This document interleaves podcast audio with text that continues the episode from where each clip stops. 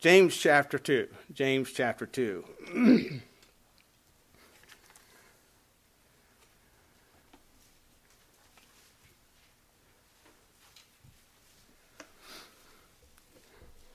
I'm going to read the verse, first 13 verses, James chapter 2.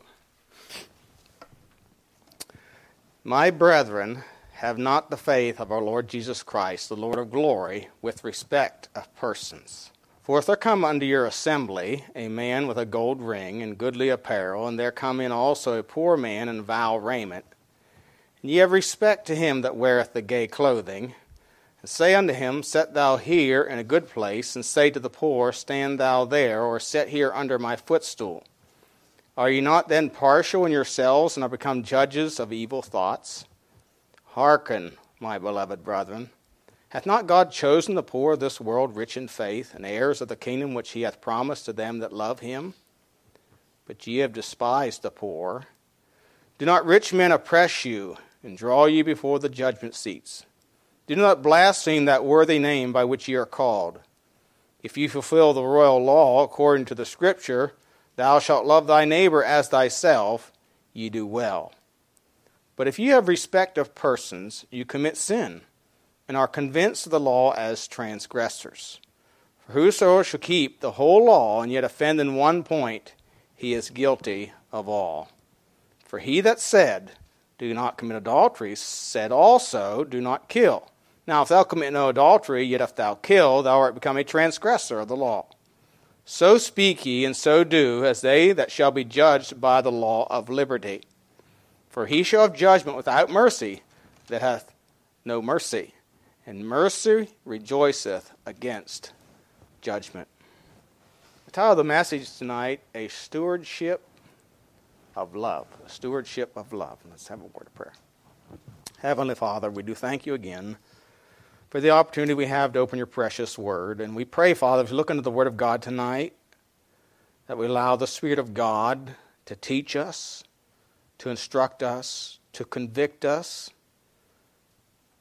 And might we accept that instruction, that correction, that conviction with humility of heart and mind, accepting the truth, understanding that the truth is no respecter of persons. And that you are no respecter of persons, that one day we'll have to stand before you as our Almighty Judge and be judged according to your law. So help us, Father, in our walk with you to allow the Spirit of God to teach us and again instruct us and maybe yield to Him that we might be obedient to your law and demonstrate that in our love for others. And uh, we're careful to thank you and praise you. We do pray in Jesus' name. Amen. you know, as we've been going through, of course, First Corinthians and you know in chapter thirteen and fourteen, and then even through the book of James here, it it has occurred to me like it has never occurred before. The importance of love. The how much the Bible majors on the love of God, and of course that love is to, is really demonstrated now. You know, it was demonstrated on Calvary. And love is a demonstration, it's not just words. But it's also demonstrated by us to one another and the world. That's how God demonstrates his love today. And uh, but so we see here from chapter in chapter two that is even that is even spoken of, and and and it is a a uh, prominent theme here in the book of James as well. But as we consider this tonight, I want, I want, as we consider this a stewardship of love, a, a steward is a manager.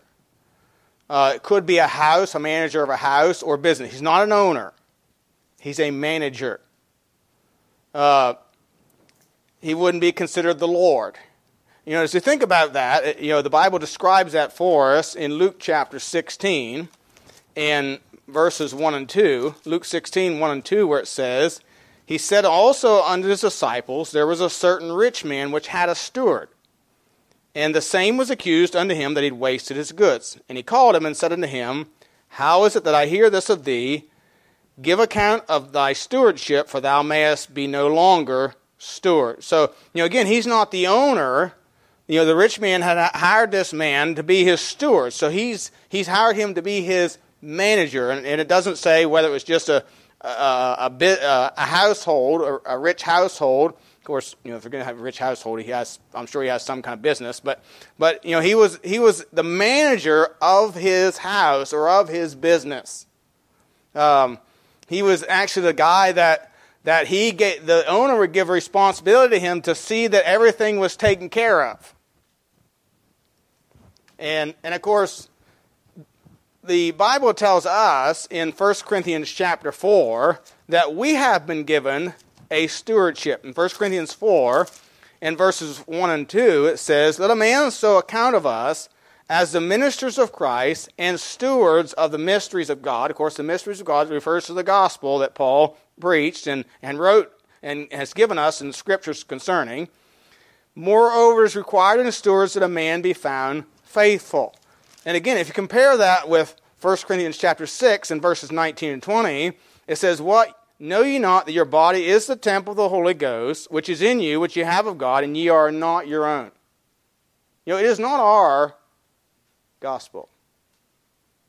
And we are not our own. We've been bought with a price. Therefore, glorify God in your body and your spirit, which are, which are God's. So, God here is the owner of us, and we are His stewards. We are managers, if you will, of the gospel. That's what's been committed to us. And so, so we are to be stewards of the love of God. Now, if we notice, first of all, here tonight, the measure of our stewardship in verses 1 through 8. And uh, I got two subpoints here. It is, Uh, it is to be Christ like. If you notice in verse 1, my brethren, have not the faith of our Lord Jesus Christ, the Lord of glory, with respect of persons. You know, he says, he, what he, so he's writing, of course, he's writing to Jews that were scattered abroad. And so he's, he's telling them, when he says, My brethren, you ha- have not the faith of our Lord Jesus Christ, the Lord of glory, with respect to persons. And it tells us that they are respecting persons.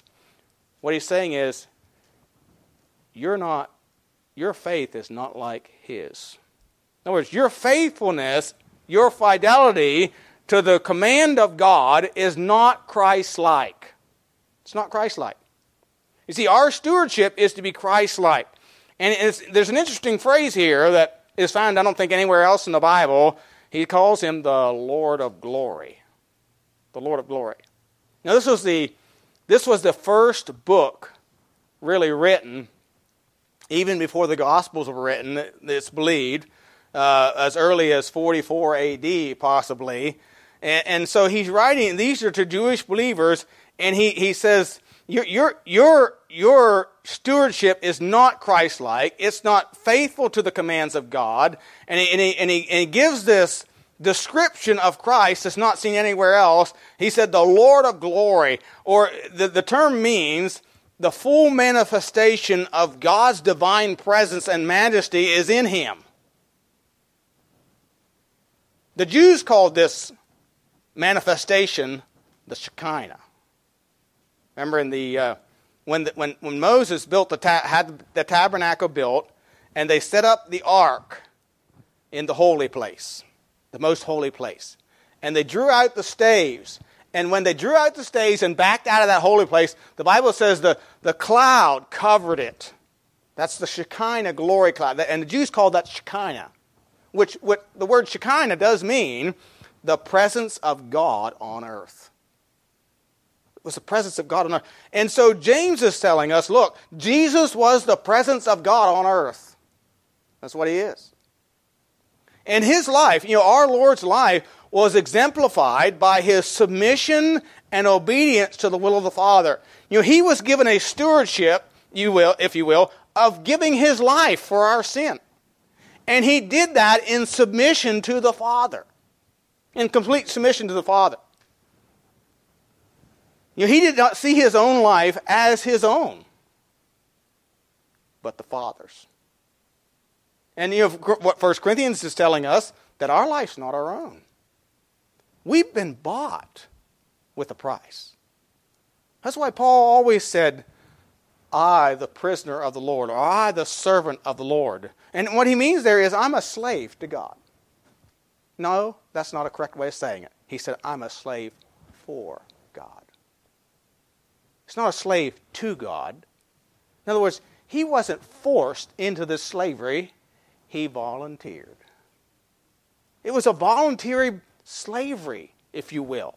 He willingly served the Lord. And again, it wasn't out of fear. You know, most, most uh, slaves, slaves always served out of fear. Most of them. There were, there were, there were some masters that were good to their slaves and so on, but, but a lot of them served out of fear. This is not a service out of fear, it's out of love. It's, it was a, he was a slave for the Lord. And that's what that's the example we see of Christ. In John 5:30 he said, "I came of mine own, I can of mine own self do nothing. As I hear, I judge, and my judgment is just, because I seek not mine own will, but the will of the Father which has sent me." You know, so we have all been given a stewardship. We've been given a life to manage for the Lord. Now, now you think about that. Now think it through. Whether you work at a daycare or Chick fil A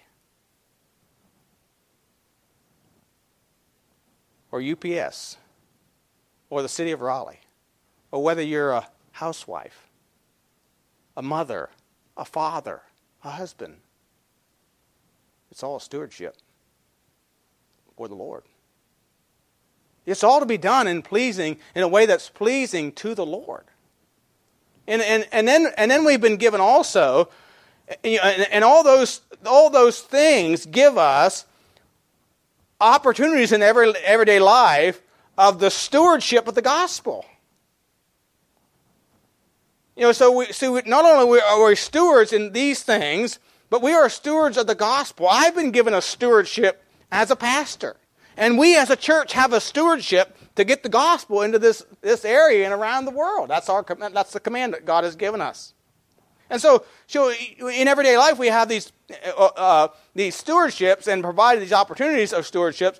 You know, and if we are unjust in these other areas, it affects or damages our witnessing or our stewardship of the gospel. So you can't be you can't be unfaithful in, in the stewardships of life, and then all of a sudden you're faithful in the stewardships of the gospel. It doesn't work that way. Because God's not honored. God can't honor that. And and the, the challenge that James is giving here is look, you aren't faithful in your stewardship of the gospel if you're showing respect to persons. If you're being partial in your judgment as they were. If you notice in verses, verses uh, uh, um, 2 through 7, he says, For therefore come unto your assembly a man with a gold ring and goodly apparel, and there coming also a poor man in vile raiment, and ye have respect to him that weareth the gay clothing, and say unto him, Sit thou here in a good place. Say to the poor, Stand thou there, or sit here under my footstool. Are you not then partial in yourselves, and are become judges of evil thoughts? Hearken, my brethren, beloved brethren, Hath not God chosen the poor of this world rich in faith and heirs of the kingdom which he hath promised to them that love him? But ye have oppressed, ye have despised the poor. Do not rich men oppress you and draw you before the judgment seats? Do not blaspheme that worthy name by which ye are called. You understand, the Bible talks about poor. Uh, you know, we, we really don't have an understanding of what that's like in our society because uh, we have welfare. But back then they didn't have welfare. And if you got sick and couldn't work, there were no government programs to take care of you. Now, I don't know what it was that Lazarus had that lay at the rich man's gate. I don't know why he was in that condition. The Bible doesn't tell us. But the Bible does tell us when he died, he was taken to Abraham's bosom. And we know that Jesus said it's hard for a rich man to enter into the kingdom of God. And, and, and many times, riches, and we, we see it illustrated throughout the Bible, that oftentimes riches turn people's hearts away from the Lord. Hezekiah. Even Hezekiah. And he said, so, so he's commanding these people look, you're not to be partial. You're not to show partial judgment or favoritism to the rich over the poor. We're not to show partiality in any relationships. Truth is truth. In fact, our stewardship the measure is measured by the law of God. Look at verse 8 through 12. If you fulfill the royal law, according to the scripture, thou shalt love thy neighbor as thyself, you do well. But if you have respect to persons, ye commit sin, and are convinced of the law as transgressors. For whoso shall keep the whole law and yet offend in one point, he is guilty of all. For he that said, Do not commit adultery, said also, Do not kill. Now, if thou commit no adultery, yet if thou kill, thou art become a transgressor of the law. So speak ye, and so do, as they that shall be judged by the law of liberty. And so, the measure of our stewardship is the law of God. Or we might say the law of Christ. But contrary to what a lot of people think, they are the same. They are the same. In fact, Jesus strengthened the law of God, the Old Testament law. And we say the law of God referring to the Old Testament law. He strengthened it. You know, there, you know, there are boundaries. You know, the boundaries of our liberties are established by law. You know, many, many people don't understand this. When, he, when he's talking about the royal law, he's talking about the principal or chief or a law that's worthy of the king, and that, of course, that is God's law. You know, with, without boundaries or laws, what you have is anarchy and chaos. Just read the book of Judges. Every man did that which was right in his own eyes. Look at some of the countries around the world. Look at the Venezuela right now. You know, it's chaos. The only reason there isn't chaos in our country, more than there is, is we still have laws that limit or keep that chaos in check. You know, there's you know there's there's some that think oh, we just we just need to we just need to get, you know just get rid of all the laws. We need to have freedom.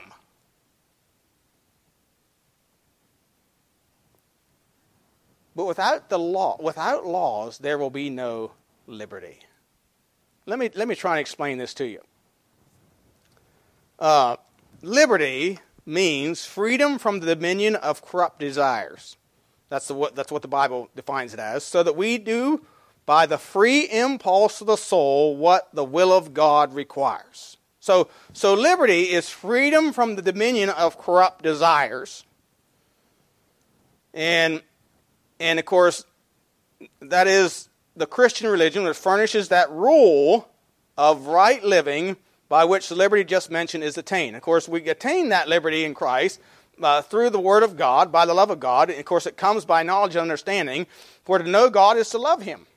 I mean, if you really know God, you'll love Him. You know, Paul said in Philippians 3.10, that I may know Him in the powers of resurrection, the fellowship of His suffering. Uh, it, it, when Webster's described liberty as this, and Webster's 1828 dictionary, Civil, civil liberty is an exemption from the arbitrary will of others, which exemption is secured by established law, which restrain every man from injuring or controlling another. Hence, the restraints of law are essential to civil liberty. See, what law does, it restrains you from taking my possessions and it restrains me from taking yours. I mean, some of you are weaker than me.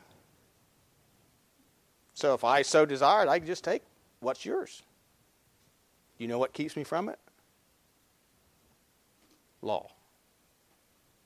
Law. The law of God. Do you know what keeps unsaved men from it? Law. The law of the land based on the law of God. And so if, if there wasn't any law, you would have no freedom. You'd live in constant fear that somebody else is going to take what's yours. They can rob your possessions, they can steal your life from you. And I'm not talking about killing you, I'm just talking about making you a slave to their wants and their wishes. You know, Joseph's brothers stole 13 years of his life by selling him into slavery. You see, they had power over him, and they didn't restrain their power.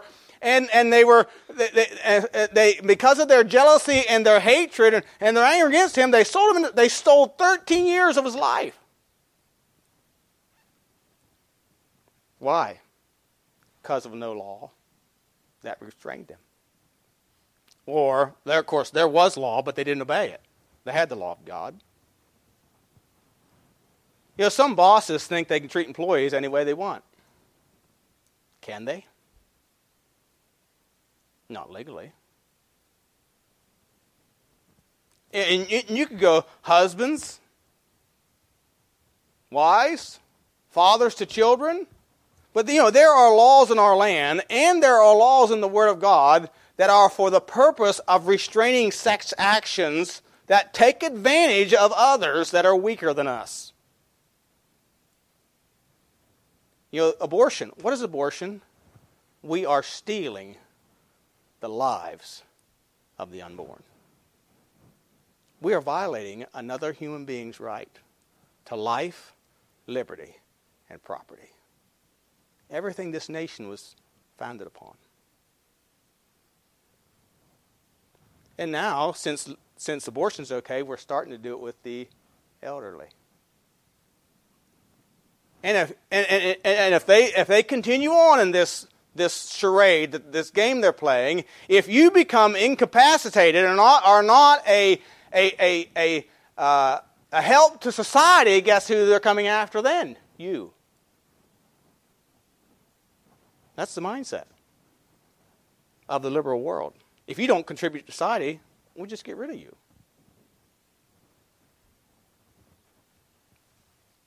We see, we have laws that protect those that are weaker.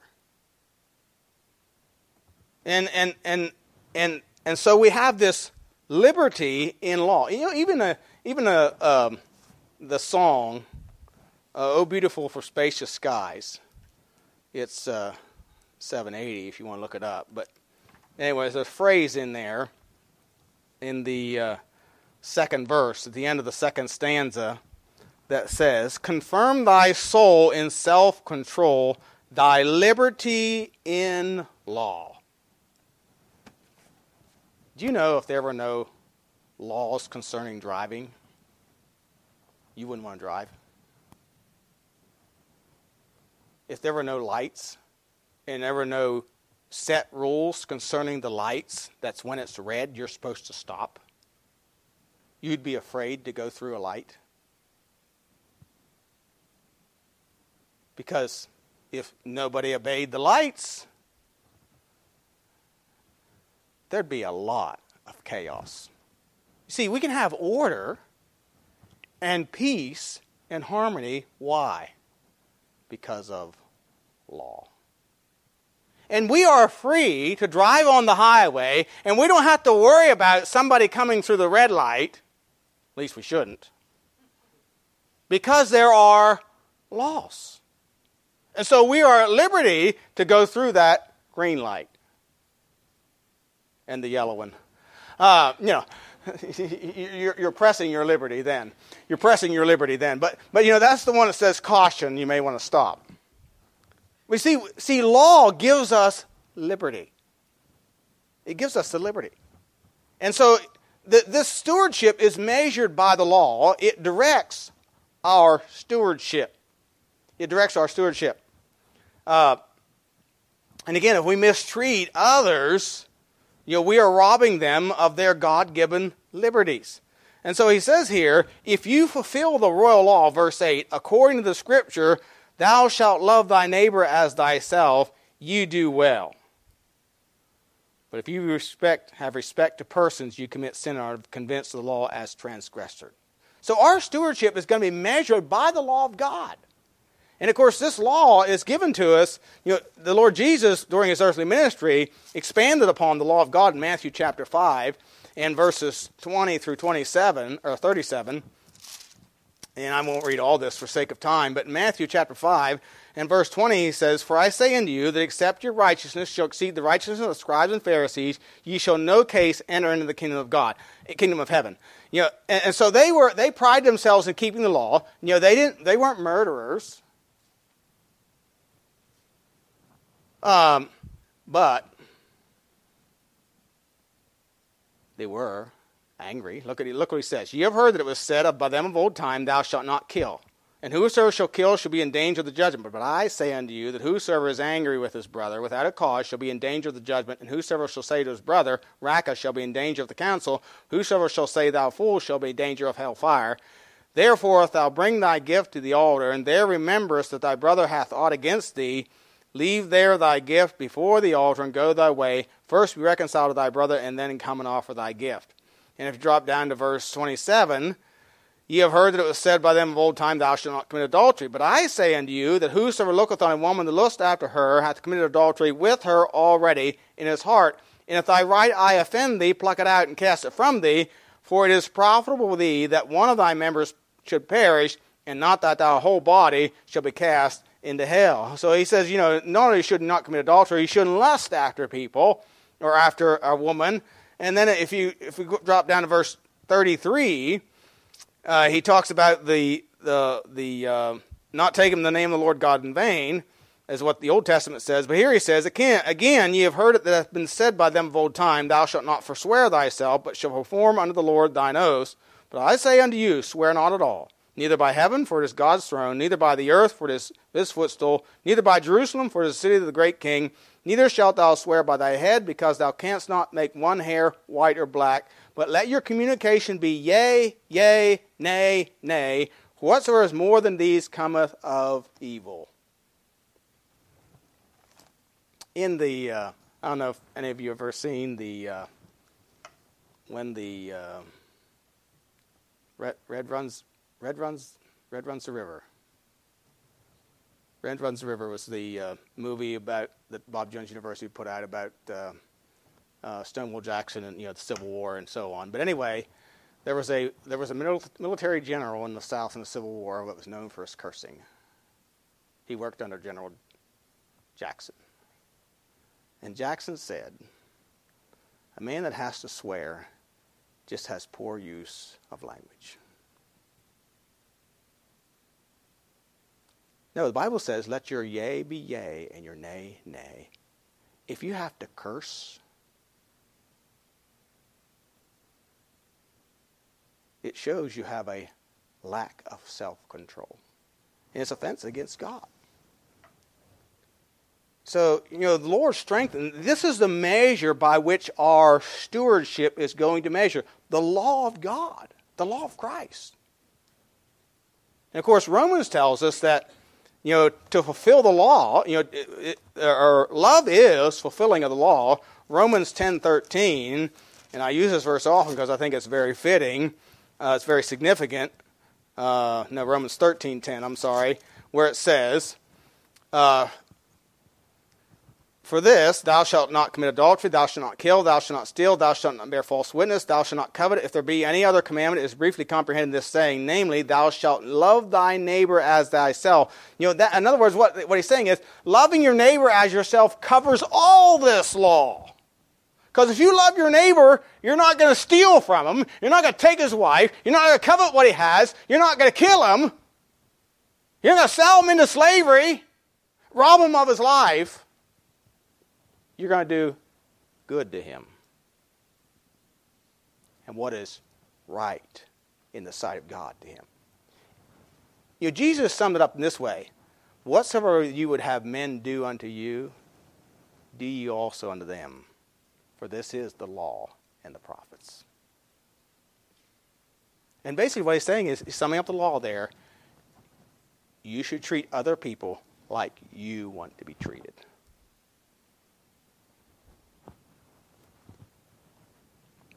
That is the law, the summation of the law. One commentator said this quote, To show partiality shows that we care more for outward appearance than we do upon the heart. The Lord does not see as man sees. He looks, man looketh in the outward, but the Lord looks at the heart. And so should we. Unquote. And so, the, we see the measure of our stewardship, and then we also see that we will reap the consequences of our stewardship. If you drop down to verse um, 12 and 13, Speak ye, so speak ye, and so do, as they that shall be judged by the law of liberty. For he shall have judgment without mercy that hath showed no mercy, and mercy rejoiceth against the truth. So we are going to reap the consequences of our stewardship. You know, the word mercy means kindness or goodwill towards the miserable and afflicted, joined with a desire to help. So mercy is really the kindness of God. You know, it's the kindness of God toward us and what we don't deserve. It's the kindness toward us and, and, and who are afflicted in sin and the, and the wickedness. That's, that was his kindness toward us. And, and so we should be merciful to people, show kindness and the goodwill uh, towards them with a desire to help them. And the phrase there, rejoiceth against, means that mercy boasts, boasts itself superior to judgment. Now, of course, judgment is an opinion or decision given concerning anything concerning justice or injustice, right or wrong. So it can be condemnation and punishment of God, or it can be commendation of God, depending on what we do right or wrong. And of course, we know that Romans 1, 8 1 tells us that uh, therefore there is now no condemnation to them which are in Christ Jesus, who walk not after the flesh, but after the Spirit. So, when it says that mercy rejoiceth against judgment, mercy is not afraid of judgment. In fact, you know the Bible says in Proverbs, it is joy to the just to do judgment. Joy. Um, 1 Corinthians 2.15 says, He that is spiritual judgeth all things. And so a person of mercy is not afraid, you know, walking with the Lord, he's not afraid of the judgment of God. He's not afraid of that. But, you notice he says, For he shall have judgment without mercy that has showed no mercy showed no mercy. So the person that does not show mercy will not receive mercy from the Lord. And mercy, we receive the mercy of God when we accept the truth and live the truth. Mercy and truth are often spoken of together in Psalm 25:10 it says all the paths of the Lord are mercy and truth unto such as keep his covenant and his testimonies. Psalm 85:10 says mercy and truth are met together. Uh, there, was a, there was a song, I don't know, somebody sang it here recently. We, I think it was Andrew and Nathan. When, we shall find mercy when the truth we can't deny. In other words, when we accept the truth, we can't deny the truth, and we accept it, we will receive the mercy of God. And it is true, too, also, that when we are merciful or kind to other people, we reap that. But the opposite is also true. You see, there's an eternal law taught in the Bible. And we saw an example, a prime example of it in Sunday school class this morning with Abimelech. But in Galatians chapter 6, verses 7 through 10, it says, Be not deceived, God is not mocked. For whatsoever man soweth, that shall he also reap. For he that soweth to his flesh shall the flesh reap corruption, but he that soweth to the Spirit shall the Spirit reap life everlasting. And let us not be weary in well doing, for in due season we shall reap if we faint not.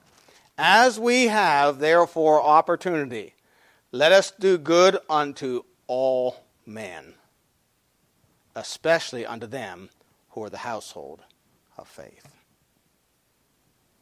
Now, the Bible says here, God's not mocked. Know, we can fool people, but we can't fool God. He knows the thoughts of our heart, and He will not be mocked. He knows. He knows our intentions, He knows our attitudes, He knows our motives. And He says here that He will not be mocked, and whatever we sow, whether it's in our thoughts, our intentions, or our motives, God knows about it, and we will reap the consequences of those that are put into action. If we sow to the flesh, we're going to reap corruption. If we have shown no mercy, we will receive no mercy. But if we show mercy, we can rejoice against judgment. We don't have to worry about the judgment because we will reap life everlasting. And he says there, as we have therefore opportunity. You see, this life is our opportunity to sow to the Spirit. And if you, if you live without taking advantage of those opportunities,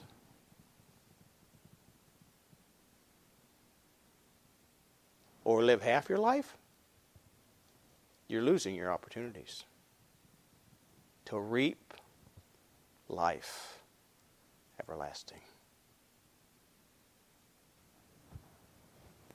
I mean, you can live for yourself if you want to, but you're losing your opportunities to know the blessings that go with mercy,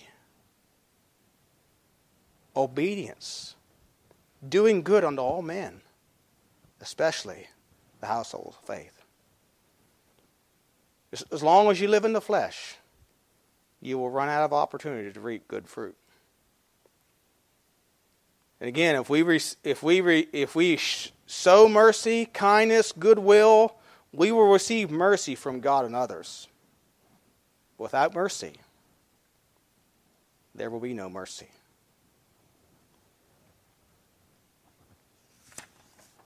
You see, we will reap the consequences of our stewardship. And God knows. God knows our hearts.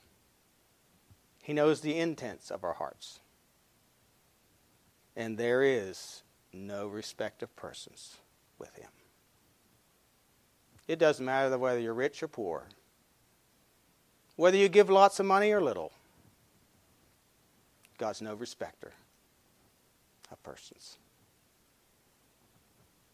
The truth does not change because of who you are, but because of what you are. So, how is your stewardship? How does it measure up? You know, God's desire is that it be a stewardship of love, a stewardship of mercy, helping, encouraging, building up others. So, how is your stewardship? Let's pray.